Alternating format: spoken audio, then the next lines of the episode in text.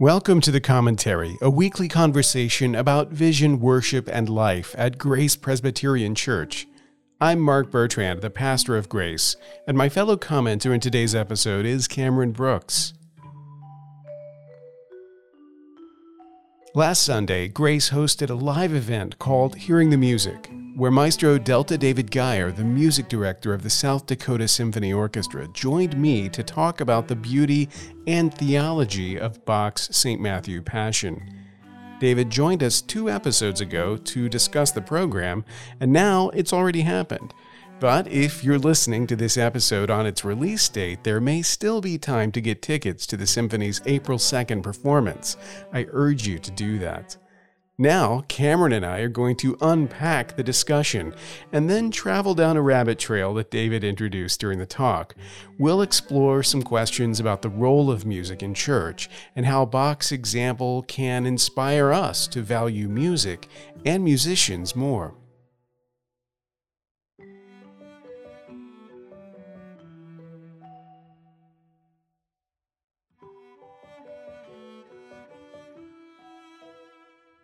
Over the weekend, Grace hosted a special event called Hearing the Music. If you're a regular listener to the commentary, you know that a couple of episodes ago, my guest was Delta David Gier, the maestro of the South Dakota Symphony Orchestra, and David and I, together at Grace, unpacked Bach's St. Matthew Passion.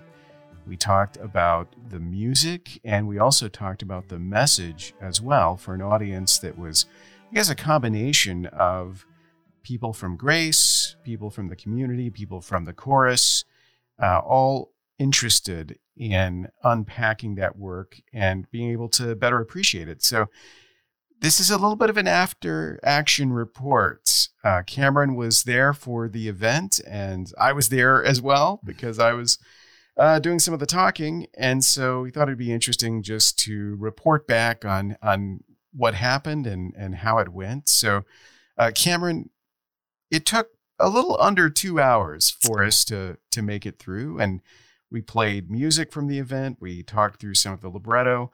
Uh, what were some of the things that struck you as interesting about the experience? Well, it was the first thing that really stood out to me was the fact that we're in the middle of Lent, actually, and and it occurred to me kind of while I was sitting there, like, ah, this is perfect. You know, the, the timing of this event is is really great from a devotional perspective to prepare us for for the Passion and for Easter. And obviously, that's intentional on the symphony's part, but just something I hadn't really thought about until until I was there. Otherwise, I think having this this kind of side by side listening to the music, which I had done a little bit before, but not, you know, not in depth, and getting a commentary, both theological and and musical, was just so helpful. And both in terms of the meaning of the words, which obviously I can't understand on my own because they're in German, and kind of the the way that Bach literally composed the you know the uh, the arrangement to meet the message to to work with the words. Yeah that was the coolest thing for me. Yeah you know i i've been thinking about that a lot and i think that uh, you and i both as as writers have maybe a particular reason to be intrigued by that uh, and, and certainly you as a poet can appreciate the fact that bach is taking poetic works uh, he had uh, in his circle men who wrote poetry on these themes or had access to, uh, I guess the technical word is libretto, although it seems a little strange to to use that in reference to to a sacred work, at least to my ears. And Bach was repurposing or or putting together this material in a way, juxtaposing it with the scriptural text so that that poetry becomes a kind of commentary on the mm-hmm. Bible and in a way helps us enter into the story and and and apply it to ourselves. And so for me, the process of talking through it like that uh, you know, it really helps me kind of draw some devotional lessons from the work. Yeah, Um, you know, I I had originally thought that the words were just verbatim, like scriptural text. I had no idea that there was this commentary going on. Nor did I know that Bach was working with these other writers. I thought maybe he wrote this, or you know, or I, guess I had no clue. I'd never really thought about that. So that was another thing that was was just so fascinating to see that it was a collective work, and it, like you said, is is truly a devotional work, which is something I've overlooked. Yeah, I mean, it was one of the reasons why I wanted to host an event like this at Grace because, you know, sometimes you get excited about something and you want to share it, but you're not quite sure how to to widen that circle. And one of my desires has always been to widen the circle of appreciation where sacred music is concerned because this is a beautiful inheritance, a heritage that the Christian tradition has to hand down to us. And there is a little bit of a learning curve, as with so many good things. It takes a little bit of explaining to understand. You know, I think about that in relation to the Westminster Confession. You mm. know, in Sunday school, we look at the Westminster Confession in adult Sunday school and unpack it line by line, but it needs a little explaining. it, it's not always to 21st century ears immediately obvious what the points are, but once you talk through it, Hmm. uh, it suddenly comes alive. And you recognize that this is a wonderful thing to have in your life of faith. And I think this is the same kind of thing. And in fact, uh, it, it may sound like it's hyperbole, but but honestly, I, I think the the music, in particular, this kind of sacred music that's written for worship and is designed for worship services, it preaches. You know, we we joke about um, Bach as the fifth evangelist, but we had this moment during the event where David made the point that there was an intermission, and and this is this is where originally a pastor would have gotten up and delivered a, a sermon, and so I jokingly popped out of my chair and said, "Hey, I'll do that right now," and and to the collective groan from from the audience. Um, the cool thing is, though, I don't I don't feel as if that work needs a sermon because it is one. Mhm. You know, I mean, it really does convey the gospel in profound depth. And so that was the experience that I was hoping that, that people could come away with is, is recognizing that this thing that you thought was just a piece of, I don't know, like highbrow art music is actually this, this just, you know, uh, goosebump inducing work of devotional fire. Yeah.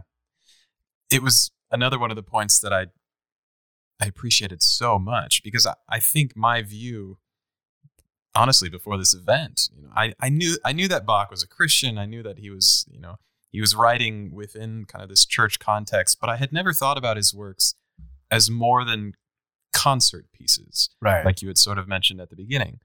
You know, this is this is music you go to the symphony to to listen to to experience and and hearing this new perspective though that this is something that was made within the church but for the church and still exists for us as Christians is is really a gift. So I think you're right though that we probably need to do some work to widen the circle of appreciation because well, I don't it's not to say that it's it's difficult per se, but that maybe fewer people are as familiar with that kind of that music or or art in general. Yeah, and I think there's there's kind of a general default setting that we have where we just immediately dismiss certain things as like not for me. You know, Mhm. maybe this is above my head or something like that. We imagine that there's a a greater complexity than there truly is. Uh, when the reality is, with a little bit of knowledge, you can go deep in appreciation. Now, I think like like every great work of art, the St. Matthew Passion is probably inexhaustible in terms of just uh, reflection and meditation. So it's it's not like you're going to sort of get to the bottom of it. However, I think after an experience like we had over the weekend, with that equipping, you can then go to the work and and really your eyes are opened. You know, you're you're able to see it with a completely different lens and and able to see like this is for me. You know this was written for me. This was written for my people you know like this is our inheritance of worship and i shouldn't exclude myself from it just because it takes a little bit of effort mm.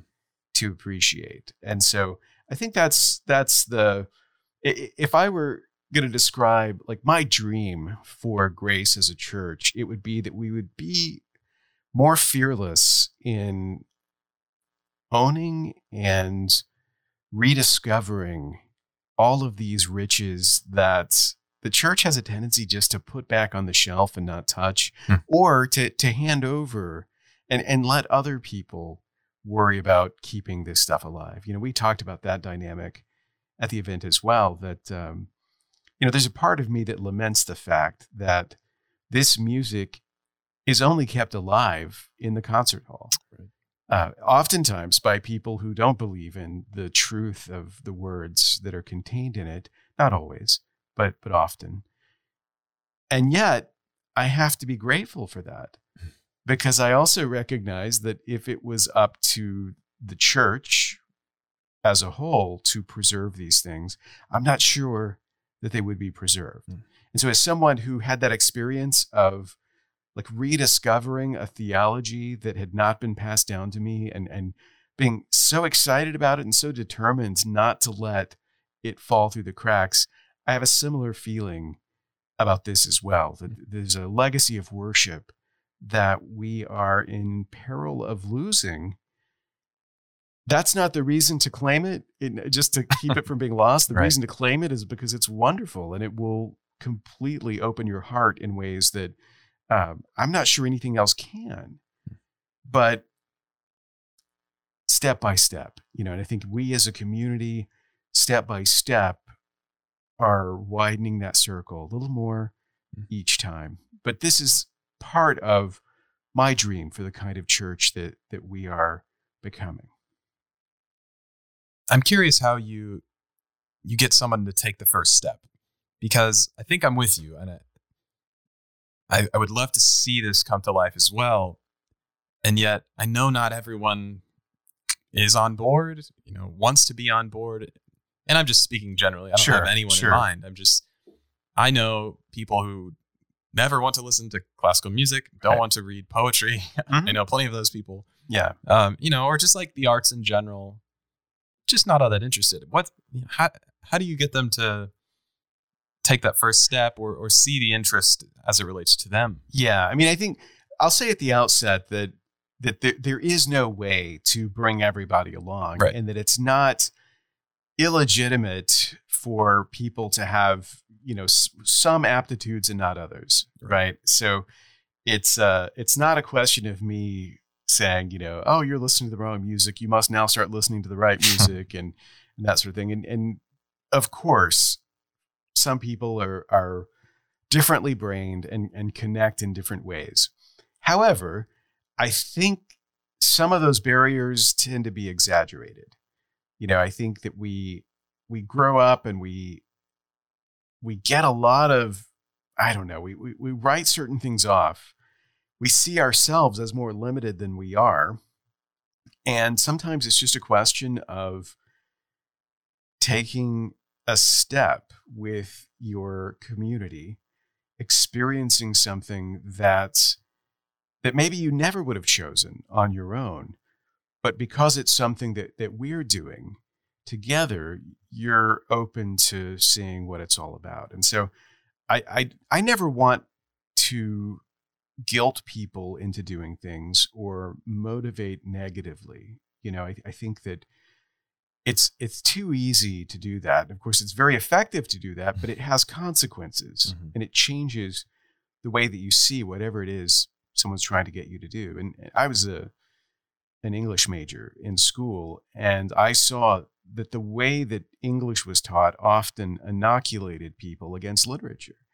You know, if you had to take literature classes in school the way that they were done, you were sort of relieved when you no longer had to take them and you would never willingly go back into the cauldron. And so I think it's important that you you do wonderful things in wonderful ways and not use you know obligation and duty as your your only argument. So to me this is this is just another beautiful thing that is a part of our faith that is yours to enjoy that can enrich your life and and I think is especially worth taking a chance on for people who are longing for that beauty and that transcendence and not yet finding it. You, know, you may end up finding it in unexpected ways that being introduced to music like this, being introduced to the idea of experiencing it together might be the thing that unlocks a a higher level of devotional life than you've experienced so far. And so I think that's that's really my goal. And I, I, it's not important to me that everybody be on the same page on on much of anything. Right. But I do like to see more and more people coming to realize, hey, this is this is great and this could be part of who we are.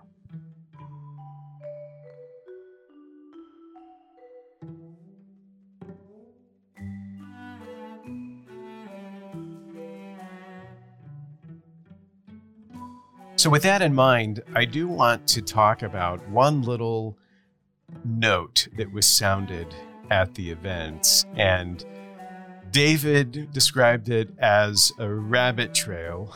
You know, he kind of went off on a on a side tangent, but I think it's a good one. And I think it's one that we as a church could benefit from reflecting on. It has to do with the role of music in the life of the church. So Let's take a moment and hear what David had to say, and then we'll come back and unpack it a little bit. Leipzig, Germany in 1720 might have been a city of 20,000 people, maybe. And yet, they had, it's not just about Bach. Bach is probably the greatest musician, certainly the greatest composer of music that ever lived this may be his greatest work. The investment of the church, of the society in art was huge. Bach wrote a different cantata, which is a much smaller version of this, for every single Sunday. Every one, a different cantata, of different choruses, different solos, different orchestra, for every single Sunday. And he was hired to do so, and he was given a budget for musicians to do so. And it wasn't just Leipzig, it was all over. So the understanding of the value of art in worship it was, was a totally different thing from how we think of it today. Um, and this is universal across the church. I mean, there are individual churches that do, you know, marvelous things. But in general, the, the idea of art, be it visual or musical or whatever, is integral to the worship experience rather than a, a warm up act for the sermon. It, it's, it's striking when you come to a work like this, the commitment. And Bach didn't write his own lyrics, right? These words were not written by Bach. They were written by, by poets and theologians, and they were approved by the church. They were overseen. Like, so there was nobody just writing tunes and putting lyrics to them and, and getting them out there and them being used in worship. It's much more intentional. You know, people, people will say to me, Oh, David, you just want us to do Bach in church again. I mean, not that that would be a bad thing, but that's not what, what, I, what I would dream of. Pray is that the church might recapture this kind of concept. Like, who are the Bachs today? the ones that we'll never hear, the ones we haven't heard for the last hundred years at least, because we're not investing in worship? What's the music that was never composed, the art that was never created? Because the church, again, universal, has pretty much abdicated its responsibility over the last hundred years.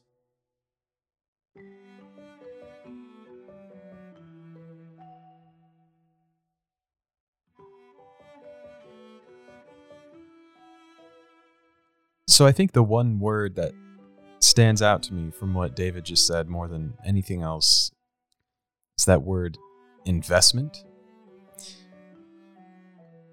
He's talking about the church historically and today investing in art.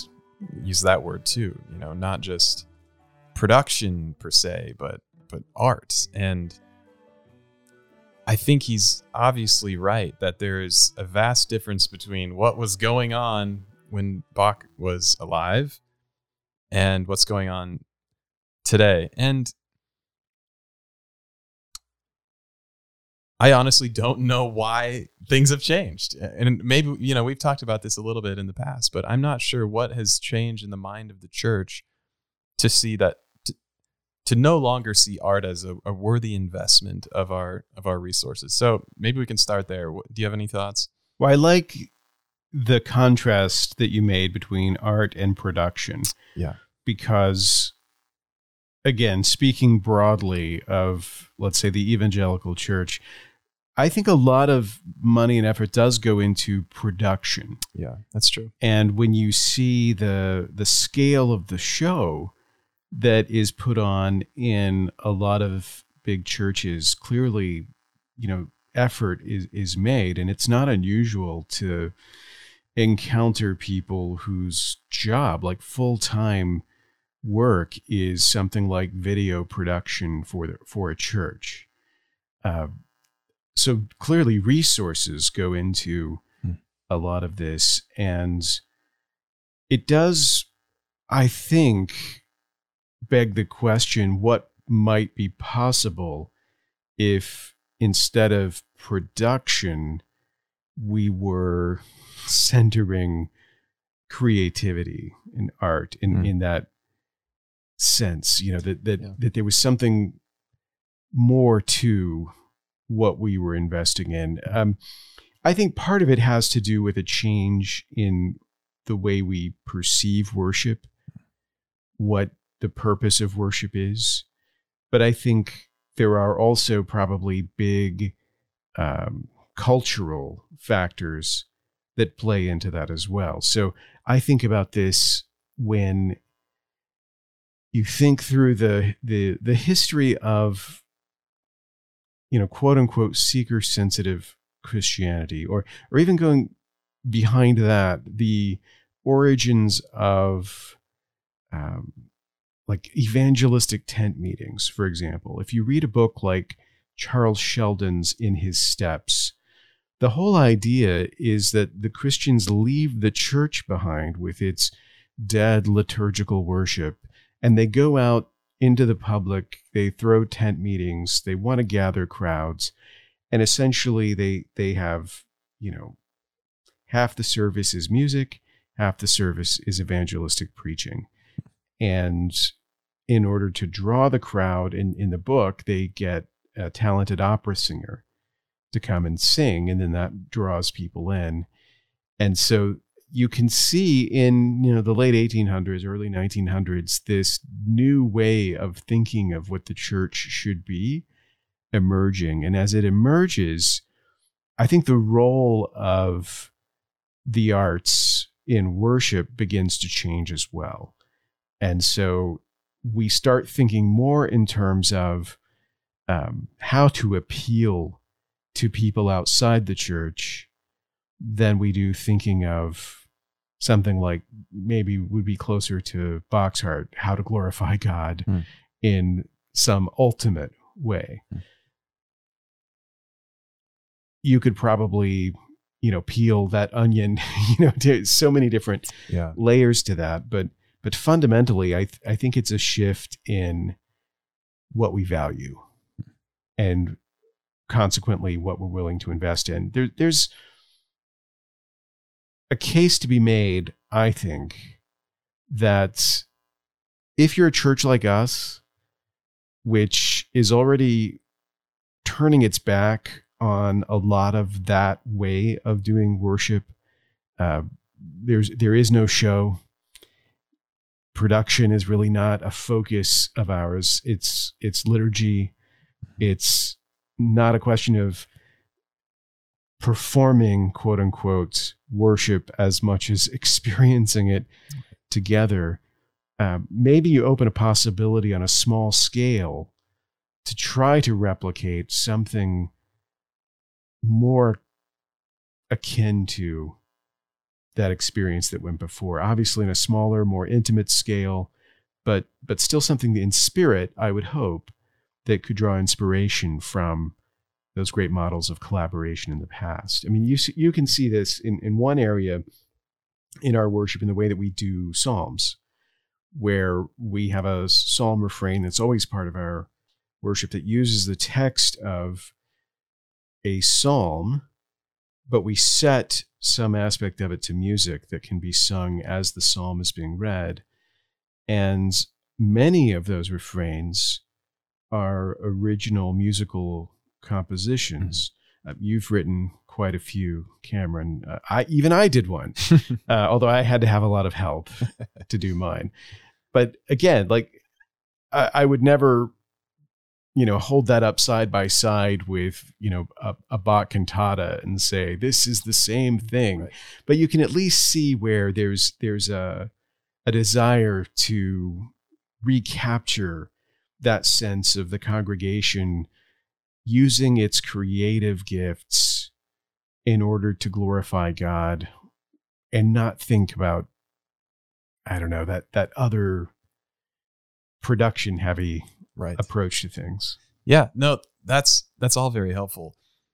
I think what you said at first seems true that there is still an investment by the church in music, let's say. But it's it's the question of is is that music a production, a show, or is it truly contributing to the worship of the church? Because I you know, we both know plenty of musicians or churches who spend a lot of time and money trying to get really great talent, you know, great great sounding popular music or something. Um, so that I guess that's one question. I don't I don't want to be the sort of person that disses all contemporary music right. either. So right. and I know that that's not what you're doing, but I think where I feel like a sense of intimidation here as somebody who leads yeah. worship is like, so do I need to start writing cantatas? You know, I right. can't do that obviously. So the question of scale is interesting. Now, too. now, don't don't rule out anything. yeah. The the question of scale is important because you know i don't believe anyone at grace probably right now at our church could i mean few people in the world ever could pull off what bach did. And yet right.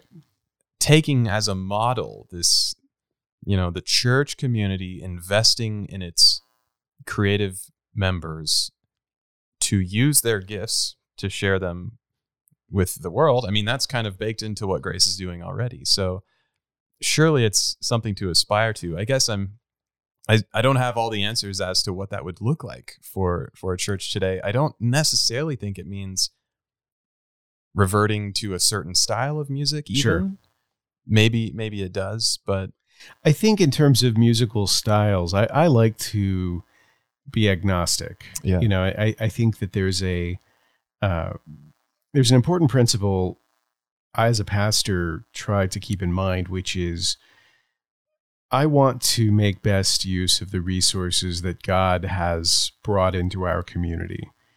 And so a part of that is is taking the the abilities and the interests of the people that God has gathered together and, and trying to figure out a way to channel it in a way that glorifies him mm-hmm. and deepens everyone's understanding of him. And I think part of that has to be aspirational as well, that, that we have to aspire to grow along these lines. We we want to do things as well as we can do them, and we also want to do them even better than we can do them now. As we progress, you know, as God sort of guides us, we want to be open to that. But it's important, like even if if you're not Bach, and even if you can't write a cantata for next Sunday, I think just having an orientation towards using creative gifts to glorify God and valuing those contributions is really important.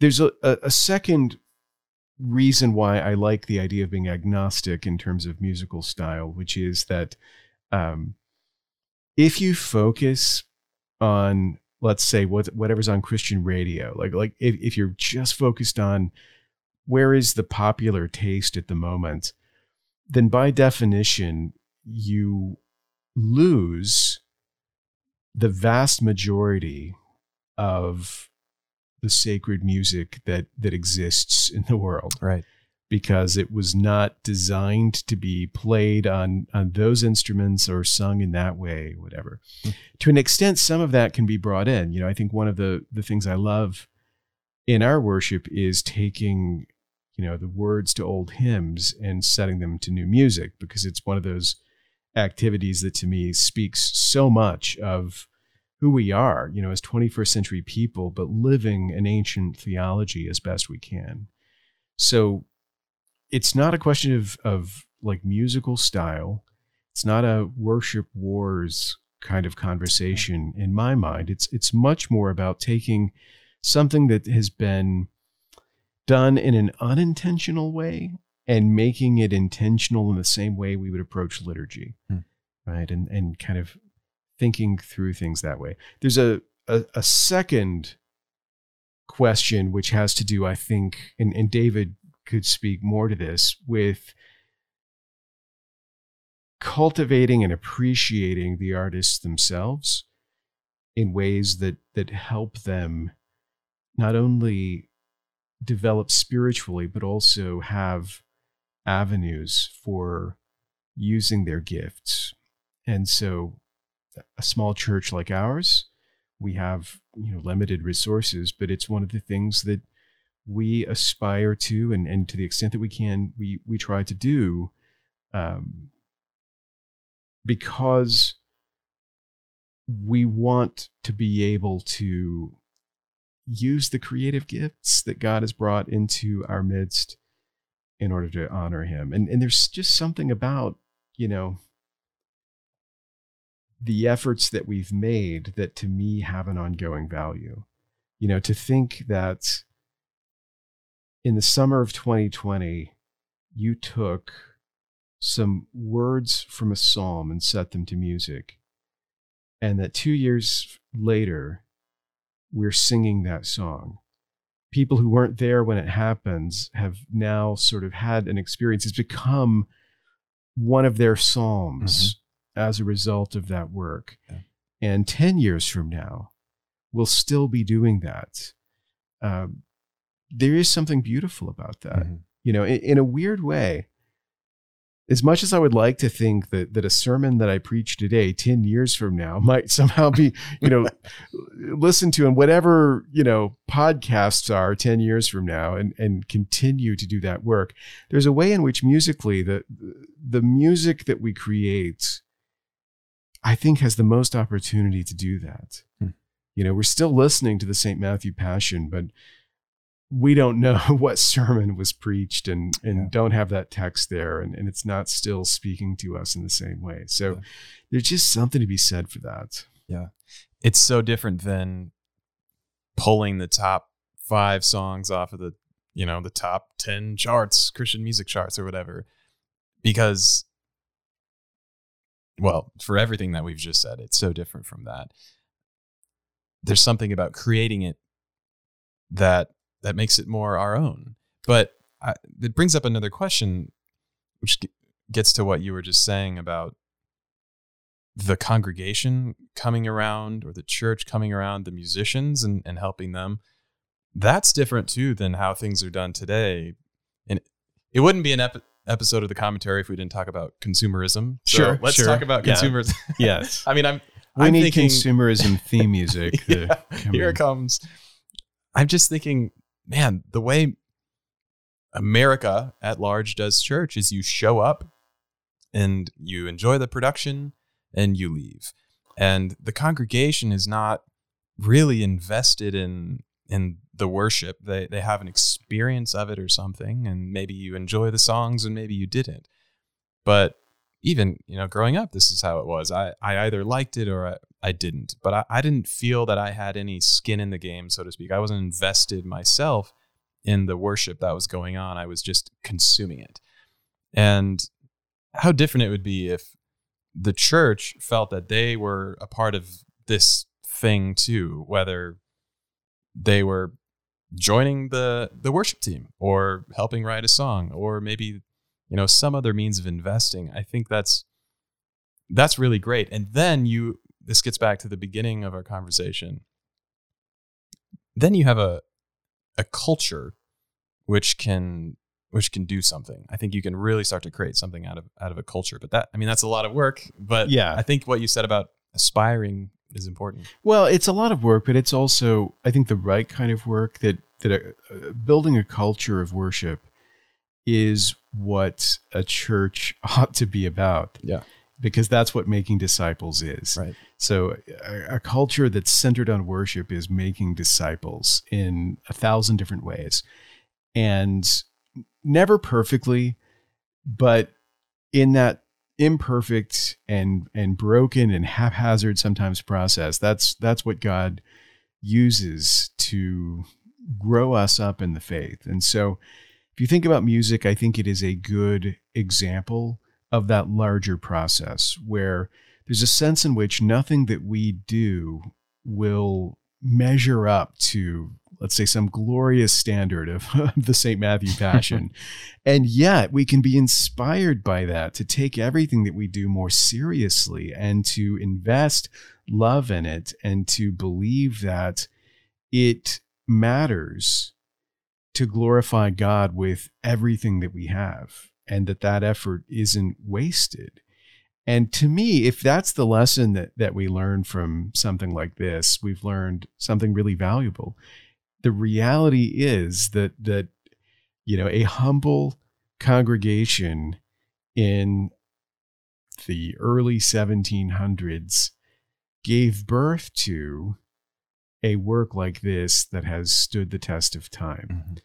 And whatever advantages or disadvantages we may have in common with them, or, or the things we don't have in common with them, whatever, set all that aside and, and just think in terms of, you know, what would it be like if we were committed to the idea of glorifying God and, and making beauty in the presence of God day in and day out.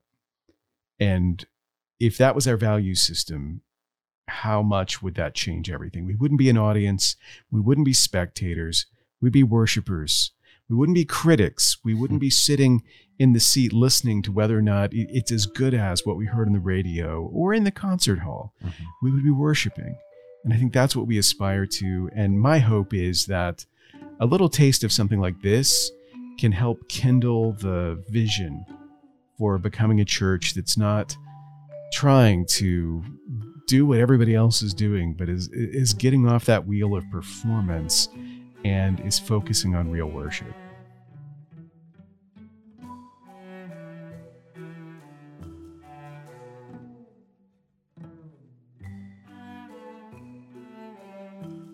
That's all the time we have for now. Thanks for listening.